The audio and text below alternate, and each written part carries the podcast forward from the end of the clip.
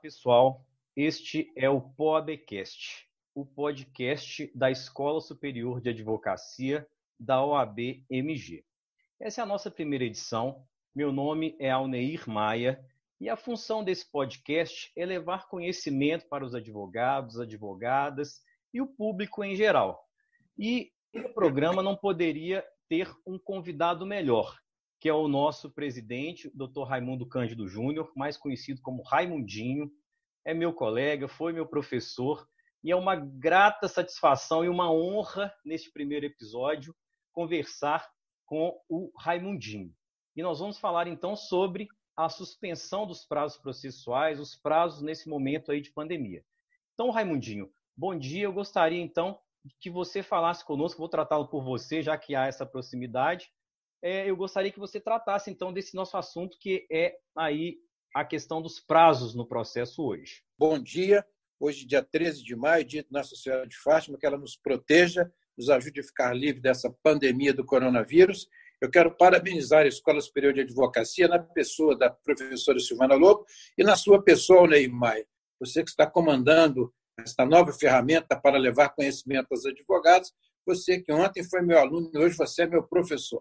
Então, vamos lá conversar com os advogados, para os advogados, para aqueles interessados, sobre os efeitos dessa pandemia nos processos em andamento na justiça. Estou à sua disposição. O, o Raimundinho, você considerou adequado essa suspensão dos prazos, essa nova suspensão, segundo essa resolução recente do CNJ, que expandiu a suspensão dos prazos processuais por mais algum tempo, agora até o final de maio?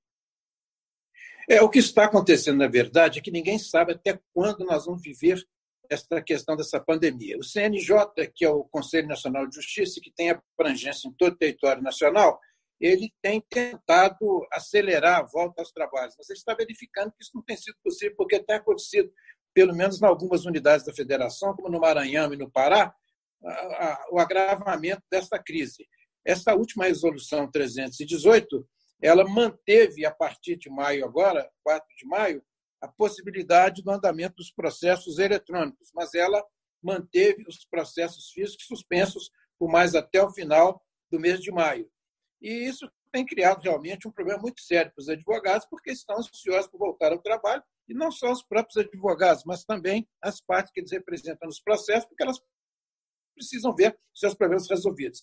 Então, o momento, infelizmente, por conta do desconhecimento de causa, é este: é que o CNJ está monitorando a situação e tentando adequar isso a cada realidade do país. E você consegue, Raimundinho, detectar prejuízos concretos, tanto para advogados quanto para os jurisdicionados, é, em decorrência dessa suspensão dos prazos, prejuízos concretos? É, não há dúvida que para o jurisdicionado há um prejuízo concreto. É aquela história. Para aquele que tem interesse de ver logo resolvido uma questão na justiça, a demora é prejudicial a ele. Ele não vê o seu problema resolvido, e isso pode gerar intranquilidade social. E para o advogado, da mesma forma, porque o advogado é que leva à justiça os interesses dos advogados, e o advogado, sem trabalhar, não vai receber seus honorários, vai ficar numa situação de dificuldade para se manter e manter a família. Então, a dificuldade realmente existe essa suspensão dos prazos. Mas a gente tem que entender também que há um risco muito grave para a saúde de nós todos. Então, nós temos que compatibilizar as duas situações na medida em que a gente não corra riscos e consiga fazer os processos andar na medida possível. Isso, inclusive, vai acabar direcionando para que, em pouco tempo, todos os processos sejam eletrônicos aí no Brasil. Aqui em Minas Gerais há um crescimento muito grande nesse sentido, mas ainda temos muitos processos físicos que não estão tendo o andamento desejado. E a OAB, porventura, ela é comunicada dessas questões, ela participa desses debates. Por acaso a OAB ela tem alguma interferência nessa questão propriamente, seja em âmbito estadual ou em âmbito federal? No âmbito federal, o Conselho Nacional de Justiça tem entrado em contato com a, a cúpula do CNJ, o ministro presidente CNJ, que é o presidente supremo, Toffoli, tem conversado, tem trocado experiências com a direção da OAB Federal para verificar os efeitos graves e para que sejam levados também ao CNJ os anseios da classe e da sociedade representada pelos advogados nos processos. Aqui em Minas Gerais, eu tenho mantido contato com o Tribunal de Justiça, há um grupo criado aí para monitorar essa pandemia e que participa dele o presídio e o desembargador Newton Teixeira de Carvalho. Eu tenho mantido muito contato com ele e levado reivindicações a ele. Na medida possível, ele tem atendido essas reivindicações e discutido com seu grupo lá, nos trazendo as respostas. Nós temos hoje na legislação, no CPC ou em outras normas processuais, nós temos mecanismos para tentar resolver esse problema da suspensão dos prazos, para tentar dar uma resposta mais rápida, para evitar uma morosidade, um prejuízo maior para os interessados no processo? Bom, o que eu quero frisar, em primeiro lugar, até para esclarecimento dos advogados, que esses atos normativos, tanto do CNJ como do TJ, têm deliberado, é suspensão e não interrupção de prazos. O que, que significa dizer isso? Aquele prazo que já correu, aqueles dias eu não vou desconsiderá-los. Depois que vencido este obstáculo da, da pandemia e a volta normal, nós vamos contar apenas os dias restantes. Então, isso aí já é um ganho, porque se houvesse interrupção, nós começaríamos a contar o prazo todo de novo e não é assim.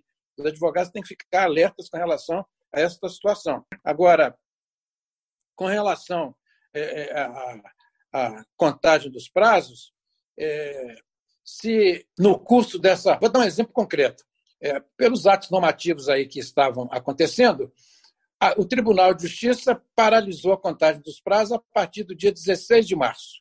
Já o CNJ a partir do dia 19 de março. 19 de março para toda a justiça no Brasil. Aqui o STJ a partir do dia 16 de março. Isso perdurou até o final do mês de abril. Depois nós tivemos o dia 1 de maio, que foi feriado. Depois tivemos 2 e 3, sábado e domingo. E dia 4, os prazos voltaram. Iriam voltar, mas aí o CNJ entendeu de suspender esses prazos de novo até o final do mês de maio. E nós estamos esperando que outras medidas venham por aí. Até o final do mês de maio ficaram suspensos. Mas, com relação aos processos eletrônicos, eles passaram a voltar a correr. Então, os advogados têm que ficar atentos aí para acompanhar os prazos nos processos eletrônicos que estão correndo e não estão suspensos. Agora, algumas questões aí que pode acontecer, é, por exemplo, é, como é que eu queria explicar melhor para vocês aqui? É, você é, não tem computador. É difícil encontrar advogado que não tem computador, mas muitos não têm computador. E pode ter o computador no escritório, mas não tem computador na sua casa, então tem reclamação de toda a natureza. Mas ele vai ter que se preparar, se aparelhar melhor com relação a isso, para poder trabalhar bem, para poder, de fato, dar conta do recado, trabalhar remotamente nesse trabalho feito em casa, como tem sido propagandeado por aí. Eu quero é, dizer aqui a respeito deste assunto, Tony, que é, os processos eletrônicos, é, os advogados têm que estar ligados porque os prazos estão correndo. Mas vou colocar uma questão interessante aqui. Digamos que eu tenha, eu trabalho num processo físico e tenho a necessidade, neste processo físico, de interpor um recurso de agravo com uma certa urgência. E nós sabemos que o Tribunal de Justiça só aceita agravos por meio eletrônico.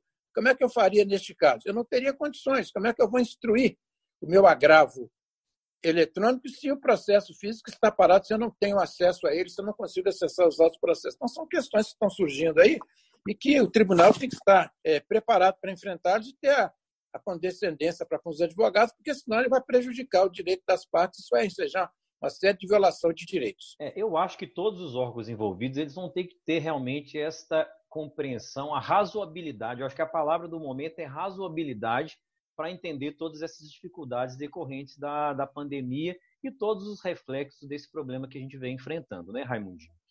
Mas, Exatamente, razoabilidade. É, exato. Você considera que depois de tudo isso que a gente está vivendo, há necessidade de uma mudança na legislação processual ou a normatização que a gente tem por aí já é suficiente para a gente poder administrar todos esses problemas? Em princípio, eu acho que as normas que estão em vigor nos ajudam a resolver este problema. Nós vamos depender da evolução dos, dos acontecimentos para verificar a necessidade de uma mudança na legislação para poder acelerar os processos depois que se encerrar essa pandemia. Nós sabemos que a pressa é inimiga da perfeição. Nós temos que ter um cuidado adequado para evitar que isso aconteça e fazendo valer essa legislação que está em vigor aí, que já prevê que quando há motivo de força maior, eu esteja em possibilidade de praticar. Vou dar um exemplo aqui. É, a 14ª Câmara Civil do Tribunal de Justiça está conclamando os advogados a fazer a sua sustentação oral, mandar a gravação e mandar para o tribunal e dizendo que quem não fizer isso e insistir em fazer a sustentação oral presencial é, fica sujeito à litigância de uma festa não comparecer no dia da sessão. Ora, se eu não comparecer no dia da sessão por um motivo de força maior, evidentemente que eu não vou poder ser condenado por litigância de má fé. Nós está havendo uma infeliz generalização, como se nós todos fôssemos, estivéssemos querendo protelar processo, requerendo a, a, a sustentação oral presencial. O meu sobrinho, por exemplo, advoga na área penal e ele, numa Câmara Criminal lá, que está permitindo sustentações orais gravadas, ele ficou gravando a defesa e depois, para conseguir colocar essa defesa no sistema, é uma dificuldade muito grande, porque fica muito pesado o, o, o áudio dele para poder ser transmitido para o tribunal. E eu vou dizer uma coisa com toda sinceridade: eu duvido, com raras exceções, que os desembargadores vão ouvir gravações feitas para julgamentos. É uma outra coisa que nós precisamos mudar na nossa legislação. Por exemplo, é, hoje os juízes estão fazendo as audiências gravadas. Ah, uma modernidade, rapidez e tudo mais. Mas eu também duvido que os juízes depois vão ter tempo de novo para ouvir toda aquela audiência novamente. Então, é ideal que ele faça a audiência e decida na hora. Tem que ser resolvido assim, porque é um tempo dobrado. Teve um tempo para fazer uma audiência, depois vai ter um outro tempo para escutar tudo o que aconteceu. Isso é perda de tempo. Então, são essas questões aí que eu estou colocando que precisam realmente é, é, uma modificação da legislação para que a gente seja, como você disse ainda há pouco, muito bem razoável, para que a gente seja razoável e consiga chegar à justiça desejada por nós. É, no aspecto criminal, eu vejo isso com muita clareza. Eu, por exemplo, tenho um processo de réu preso que está aguardando julgamento, processo físico, e não está sendo possível o julgamento. Portanto, pode ser que esse, esse meu cliente ele seja prejudicado com morosidade, porque imaginemos que ele seja absolvido em decorrência do recurso. Então, o não julgamento do recurso, essa protelação, claro que a culpa não é propriamente do tribunal, mas há que pensar mecanismos para agilização desses julgamentos para evitar um prejuízo maior para o jurisdicionado. Por exemplo, nesse caso de réu preso, que também é um caso de uma Câmara Criminal, em que o processo está lá parado, inerte, não há uma sessão virtual para julgamento, o processo realmente aguardando o desenrolar. E como você disse, o desenrolar que a gente não sabe quando é que isso vai acontecer, quando é que esses fatos vão, vão terminar. Então, esse é um problema sério. A respeito disso, o Superior Tribunal de Justiça ele está adotando uma estratégia que você pode fazer sua inscrição para fazer sustentação oral.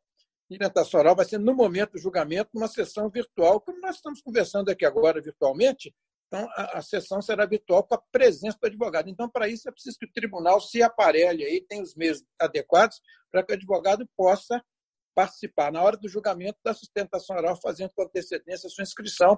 E aí sim nós vamos evitar esse problema grave que está acontecendo, sobretudo nesses processos que envolvem réus presos. O Raimundinho, nós que atuamos aqui em Belo Horizonte, principalmente, muito proximamente dos tribunais e tudo, é, nós temos um trabalho muito, muito frequente de despachar memoriais, de conversar com os julgadores, de explicar o caso com um pouco mais de detalhe presencialmente. É, é, até se brinca muito com essa, essa situação que se chama aí os embargos auriculares. Né? Auriculares. Exatamente. Exatamente.